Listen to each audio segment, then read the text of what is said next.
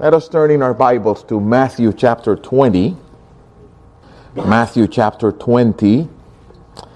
And I would like to speak to you about this parable laborers or workers in the vineyard. The title is The Gospel We Keep Confusing. Matthew 20, verses 1 through 16. The Word of God reads, For the kingdom of heaven is like a landowner who went out early in the morning to hire workers for his vineyard. He agreed to pay them a denarius for the day and send them into his vineyard. About nine in the morning, he went out and saw others standing in the marketplace doing nothing. He told them, You also go and work in the vineyard, and I will pay you whatever is right. So they went, and he went out again about noon and about three in the afternoon and did the same. About five in the afternoon, he went out and found still others standing around, and he asked them, Why have you been standing here all day doing nothing? Because no one has hired us, they answered. He said to them, You also go and work in my vineyard. When evening came, the owner of the vineyard said to his foreman, Call the workers and pay them their wages, beginning with the last ones hired and going on to the first. The workers who were hired about five in the afternoon came and each received a denarius. So when those who came, who were hired first, they expected to receive more. But each one of them also received a denarius. When they received it, they began to grumble against the landowner. Those who were hired last worked only for one hour. They said, And you have made them equal to us who have borne the burden of the work and the heat of the day. But he answered one of them, I am not being unfair to you, friend. Didn't you agree to work for a denarius? Take your pay and go. I want to give the one who was hired last the same as I gave you. Don't I have the right to do what I want with my own money? Or are you envious because I'm generous? So the last will be first, and the first will be last. And that reads the Word of God. Let's pray. Father, as Victor prayed, we ask that your Word and your Spirit may make us free to enjoy what we have in Christ, to relish on it, and may we also be happy proclaimers of the generous vineyard owner we serve. Even as we read in the passage of the Gerasenes, may we tell our friends and those who surround us what great things you have done with us. We prayed in Jesus' name. Amen. Amen. Hospitals and churches are similar. They have rooms with TV and air conditioner. They serve food they have customers. They pretty much do the same. They host people, but they have different purposes. Sadly, we want to make the church a hotel, but the church is not a hotel. It's not a resort for people to feel happy and well and to be entertained and feel cozy and comfortable. No, the church is a hospital. And we are populated by sick patients from the one who speaks to you all the way to whomever is here, to the children. This parable is a reminder of how sick we are. We don't even understand many times the gospel we believe, we preach, and of which we have been made partakers. I said how the parable starts, like many parables, the kingdom of heaven is like. When I talk to people who are not familiar with the faith, whom we call unbelievers, I many times have to remind them this is upside down. The gospel and the kingdom are not exactly as we expect them to be. Things are all the way around and upside down in the kingdom. And here's a parable that reminds us of that. The kingdom of heaven is not frequently as rational and logical as our rationality and logic expect it to be. The context of this parable is quite interesting. It follows the encounter of the disciples with the rich young ruler. And I think you have the outline there. Probably you can put that whole outline there, Maria Luisa, and it's fine because we're just going to be covering those points one by one. This parable is in the context of the disciples having encountered a rich young ruler. He was rich, he was young, and he was devout. He was a good Pharisee or a good student of the Pharisees who had been prospered materially. He had was the blueprint of the prosperity gospel in our day. He had it all. He feared God, he kept commandments. he was rich. And Jesus says he will not enter the kingdom of heaven. The disciples are like, are like, what? But he does it all. He does it all well. No, people like him will not enter because his God is his riches. Peter says, Lord, but we have left everything and followed you. What will we have? I mean, their nets were so bad that they had to be mended all the time. Now they're everything. And Peter says, We left it. Follow you. And Peter says, Oh, no one who has left things for me will be disappointed. You will get what you left and then some. The context of the parable is that Jesus had just encountered a person who technically should have gone to heaven, and he says, No, he will not. And Peter, poor fisherman, is promised that for having left his little things, he will get it all. Now, the punchline in the parable is pretty interesting, and it is that things are different with God. In Isaiah 55, we are reminded that God says, My thoughts are not your thoughts, and my ways are not your ways. As high as the heavens are over the earth, so are my thoughts over your thoughts. Please remember that frequently. God's thoughts are not our thoughts. The problem with man made religion is that we do exactly what the Greeks did with their mythological gods. We project ourselves into the deity and assume that God must be us, just expanded to the infinite.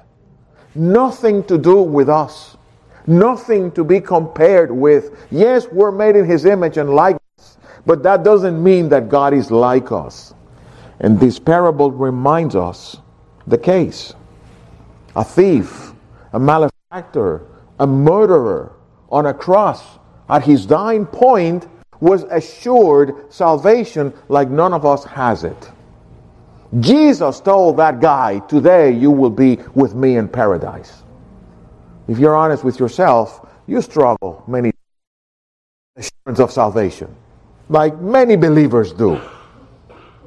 Not the thief on the cross.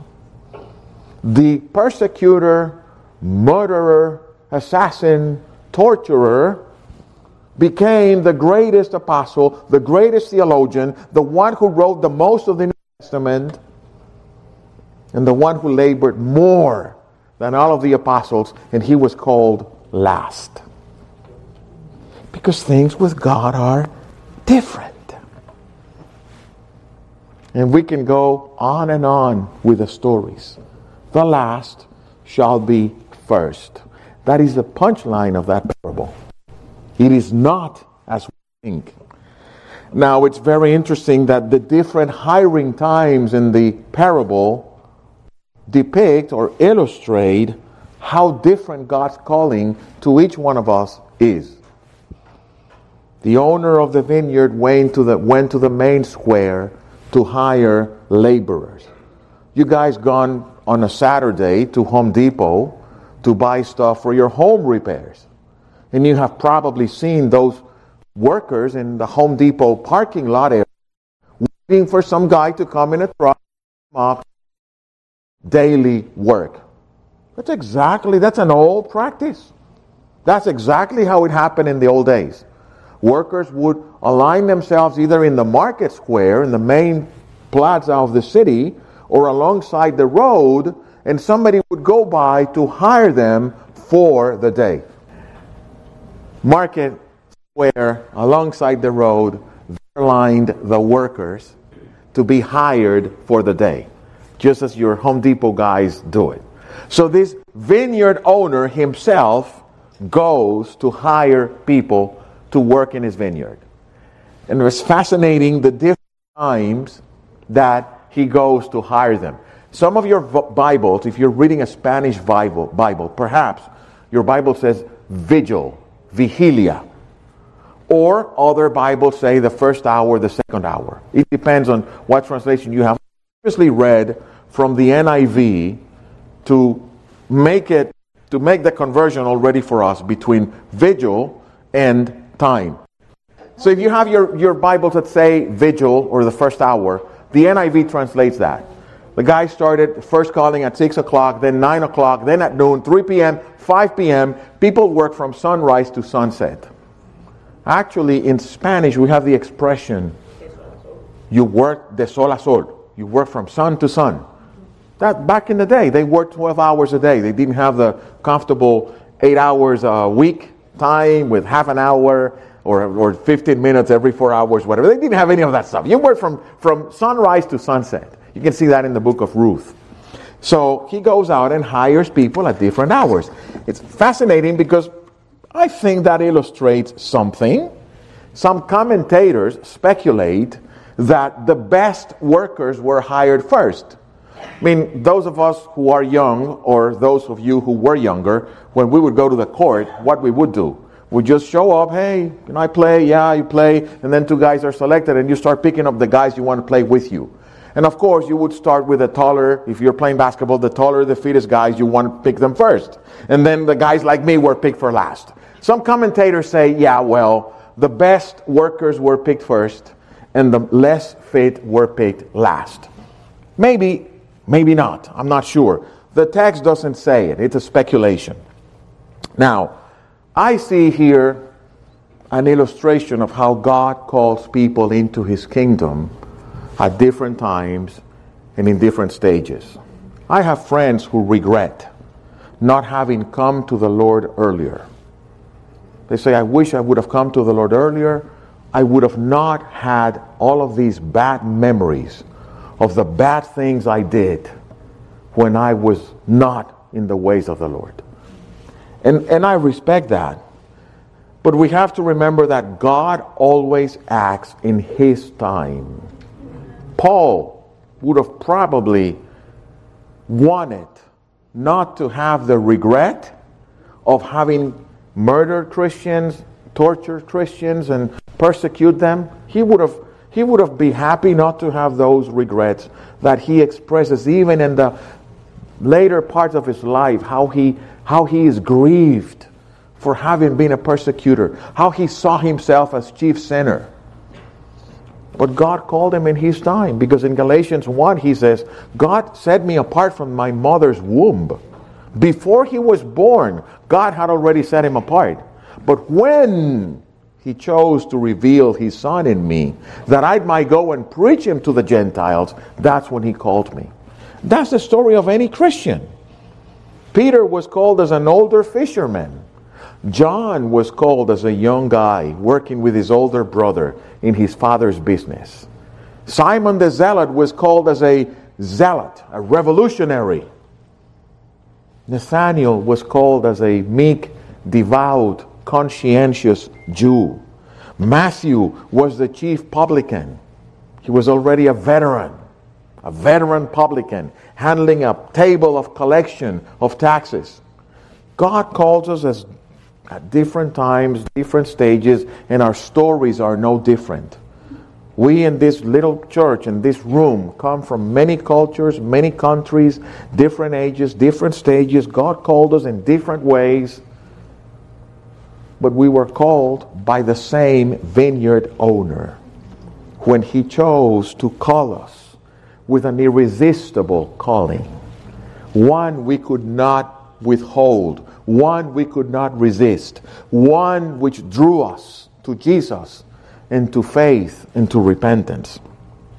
The parable also illustrates that our work in the kingdom is done at different pace different speed, different intensity, different duration, even different strain.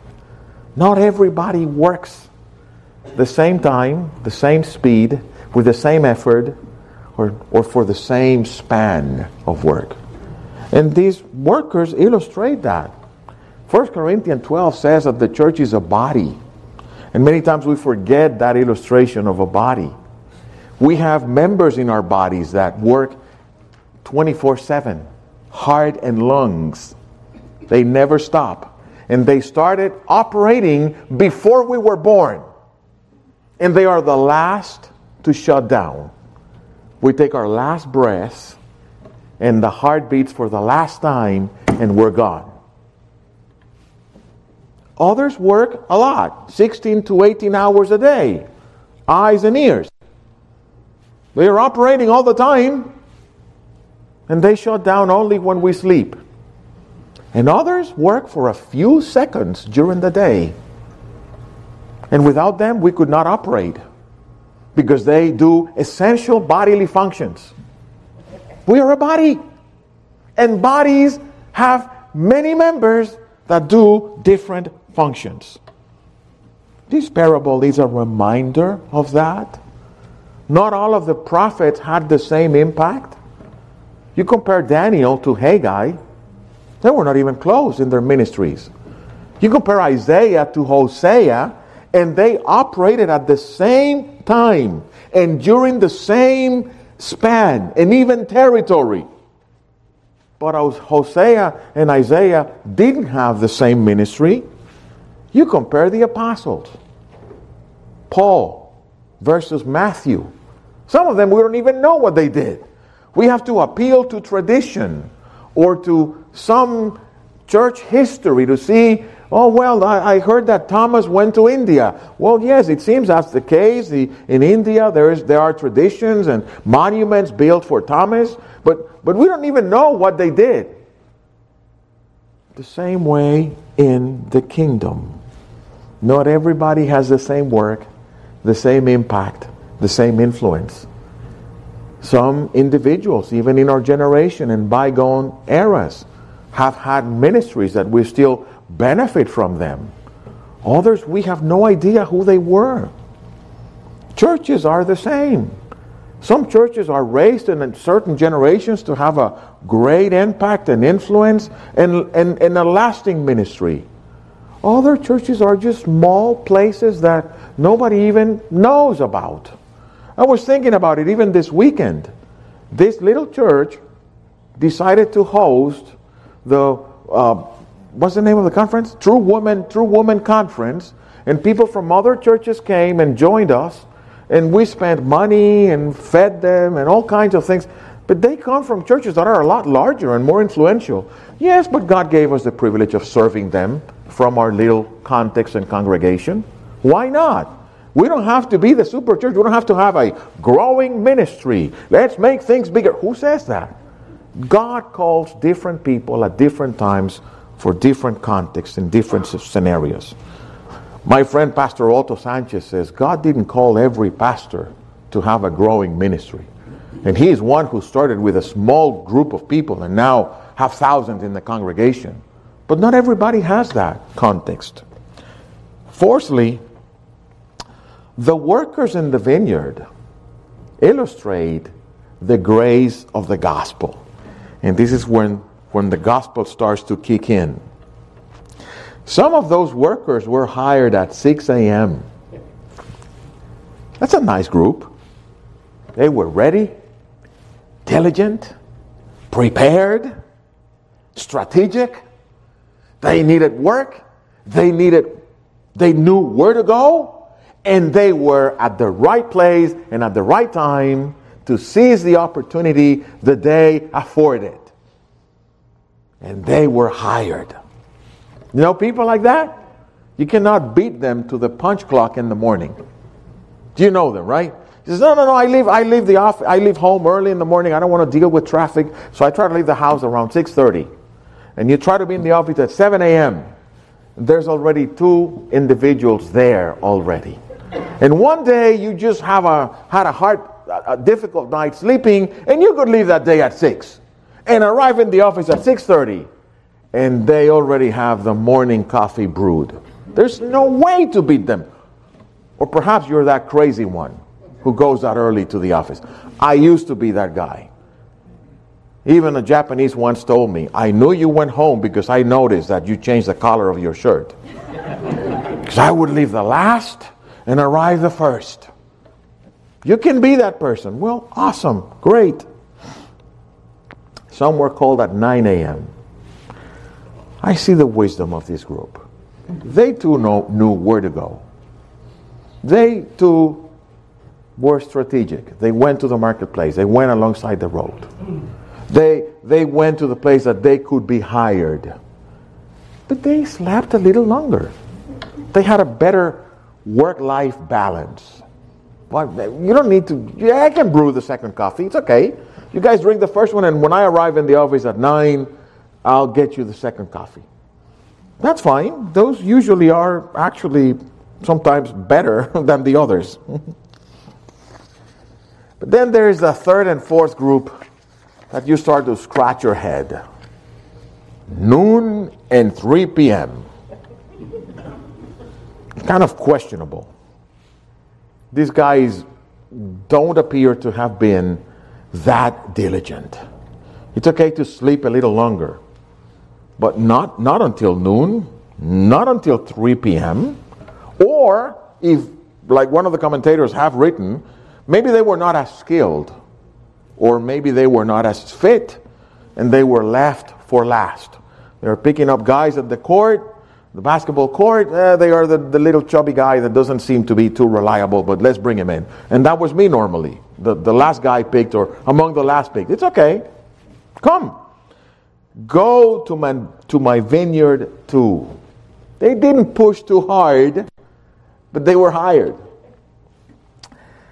But my favorite group, my favorite, I mean, maybe I, am not like one of them. I actually, I actually, in my heart, despise people like this. I have to admit it. In my self righteousness, perhaps, in my lack of mercy, I despise this group. But it is my absolute favorite because they know how to live. 5 p.m. At 5 p.m., and remember, the journey end at 6. At 5 p.m., they were there expecting to be hired. First of all, extremely optimistic. I mean, think about it. At 5 p.m., who on earth is going to hire you at 5 p.m.? Well, let's. Let's go. Let's take a shot. What were you doing before? Because the owner asked them, Why have you been standing here all day long doing nothing? Their answer is epic. No one has hired us. Somebody else's fault. I mean, maybe they were playing dominoes or playing cards, who knows what. Nobody hired us. But here we are. Do you need anything?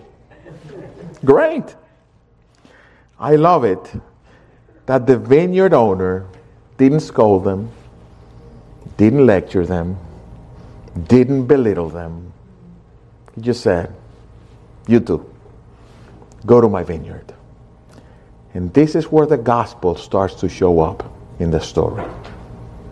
With that group that we despise in our hearts, that is the group that Dave Ramsey in his rants would say, that's the uncle that is an expert in the stock market, in world economy, in U.S. economy, but doesn't have two nickels to rub together. But he's an expert. And he tells you what to do with your money, but he doesn't have two pennies. That group starts to show the gospel in the scene. You also go work in my vineyard. And then comes payroll time. This is where the punchline in the parable shows up. Payroll time shows the heart of the gospel. Because the owner tells the manager, go pay the guys. Six o'clock, journey's over, time to pay. Start with the ones hired at five. So they show up and they get paid one denarius. We laugh, but we complain about it. Oh, these managers in this company making all that money, and look at us. This CEO is making all this money, and look at us. We do the same. Be careful before you judge too harsh the early morning workers, okay? Because that's us. The last guys come and get a denarius. That's unbelievable. But you know what it's called? What is that called? Undeserved grace. Remember your tulip? That's undeserved grace. Grace, to be grace, has to be sola. It is not grace and works. It is not grace because God saw I had a good heart, and because I had a good heart, He called me. No, then if, that, if that's way, then it's not grace. It is something else. But if it's grace, it is completely undeserved, completely unmerited. There's nothing at my end that I can pull to prove I deserve this denarius but they were paid a denarius. Do you know where the undeserved grace came or come from? It came from a generous master. And if I may add, this is where many on my tribe miss the boat. Because we're so caught up with a tulip, and whomever understands me let him or her understand. And if you know you do not know what I'm talking about, it's okay. You can ask me later. But don't let the tulip make you miss the gardener and the generous vineyard owner. The gospel is a gift for undeserving sinners that come from a generous master because that's what he says. He says, Are you envious? Are you mad at me because I'm generous? The heart of the gospel is dispensing generosity and kindness to the ones who do not deserve it. And these 5 p.m. guys, these loafers, did not deserve to receive a denarius. But then you notice the self righteous bitterness of those who were hired early. And by the way, that's my group. That's my group. Perhaps it's yours too. Check it out. Check it out. Maybe it's your group too. They were hired at 6 a.m. Notice their language. Verse 12. Those who were hired last worked only an hour. And they said, You have made them equal to us. Did you read that? Those loafers, excuse the language, those lazy bums, you've made them equal to us. And who are we? Those who have borne the burden of the work and the heat of the day. Now, let me talk to you, evangelicals, Reformed Baptists of Cornerstone. Here's one who came to the Lord at 17 years and a half old, who married a virgin who's been preaching for 40 years of his life, who was almost at the verge of leaving school to study theology because all I wanted to be was a pastor at a poor neighborhood around my house. Here's one who has lived a clean, moral, religious life. I am that. Because you become arrogant and self righteous and think yourself better than those who are called later. And somehow, some way, you feel, well, we're not the same. My theology is better. I am not like, like these guys here or those guys there. That's those modern churches, shallow gospel, easy believism. I am better than that. I know my theology. They were angry. Strange that people like me And I have to speak of me, but if you're in my bandwagon, come jump. Strange that people like me are usually the angry ones about religion. It's weird that they sound on the internet so self righteous, so bigoted, so know it all. They sound very harsh in their conferences. Thousands of people, and they were there, very bold. And I always wonder I wonder if they preached that way to the guy who was sitting by them on the airplane or if they speak that way to their unbelieving neighbors, because it's very easy to be bold in the echo chamber. Get out there and be bold like that. I have no idea what it is. You live in an office all day long. They were, they had holy indignation at those late comers who received the same reward. I love what Tim Keller says of the older brother, who's the same character in the parable of the prodigal son. Tim Keller says about the older brother the older brother's hindrance to receiving or from receiving his father's gifts were his dutiful obedience. I know that sounds that sounds like what are you saying? Yes, I'm saying that.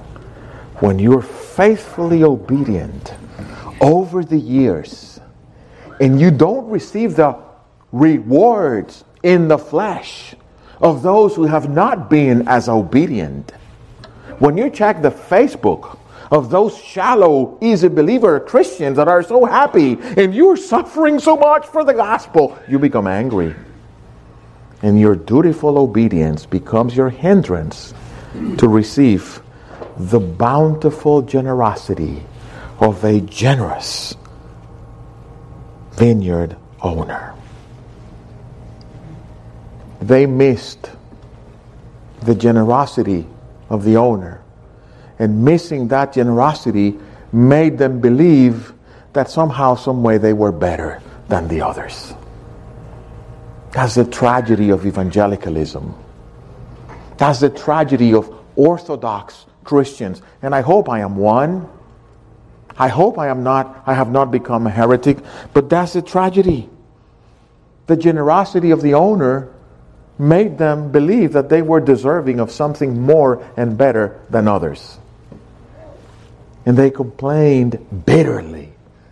You have made them equal to us who have borne the burden of the day.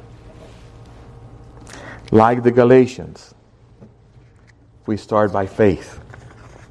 But somehow, some way, we're deceived into believing that we will please God by the works of the law and by our obedience. Conclusion What is the gospel we preach? What do people hear when they hear us preaching the gospel? Do we scandalize the religious? Do moral, religious people feel uncomfortable with how we sound? You sound too, too liberal. Are, are you one of those super grace, hyper grace guys? Are you one of those, um, what's the contrary to legalism? Forget the name, but, but are you one of those antinomians? Are you an antinomian? I hope I sound antinomian to those who are Pharisaical and legalistic. I hope I'm not an antinomian because the law is our guardian to bring us to Christ. Oh, how I love your law. It is my meditation all day long. That's what the Holy Spirit produces in the true believer. But I hope I sound to you antinomian because my generous vineyard owner pays a denarius to those who showed up at 5 o'clock because they were loafers. And that's the gospel. What gospel do we live? Do we make morally prudish people uncomfortable with some of our choices? Not because we choose sin, but as Victor prayed, because we choose the liberty we have in Christ to shine the light of the gospel. Let me read another quote from Tim Keller. I love it. He says, Jesus' teaching constantly attracted the irreligious while offending the religious and Bible believing people of his day. Those were the Pharisees. However, for the most part, our churches today do not have this effect. The kind of outsiders Jesus attracted are not attracted by contemporary churches, not even by the most avant garde ones. We tend to attract conservative, well buttoned, moralistic people. The libertines and the liberated, and also the broken and marginalized, avoid the church. That can only mean one thing, says Keller. If the preaching of our ministers and the practice of our members do not have the same effect on people that Jesus had, then we must not be declaring the same message that Jesus preached. The last shall be first. Remember Matthew 7 22 and 24? Many will say to me on that day, Lord, Lord, we prophesied in your name. We preached in your name. We cast out demons in your name. We made miracles in your name. But I'll declare to you, I, I never knew you. Depart from me. The kingdom of God is for the rejected, for the outcast.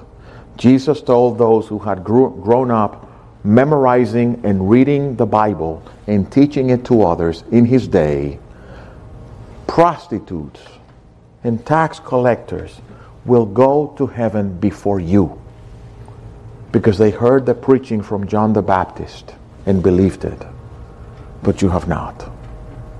Where is our hope? In our theology? In our life of morality? In our 40 plus years of professing the faith? Or is our hope built on nothing else but on Jesus' blood and his righteousness? I dare not trust the sweetest frame, but wholly lean on Jesus' name. Father, bless your word, we pray. And forgive us, those of us who are self righteous, those of us who have trusted in our works, those of us who have believed we're better. Have mercy on us Son of David. May we shine the light of the gospel from a generous master who calls sinners to himself and who pays the ones who came last just as if they would have come first. Because we all stand on the righteousness and the obedience and the death of our Savior and great God, Jesus Christ. Amen.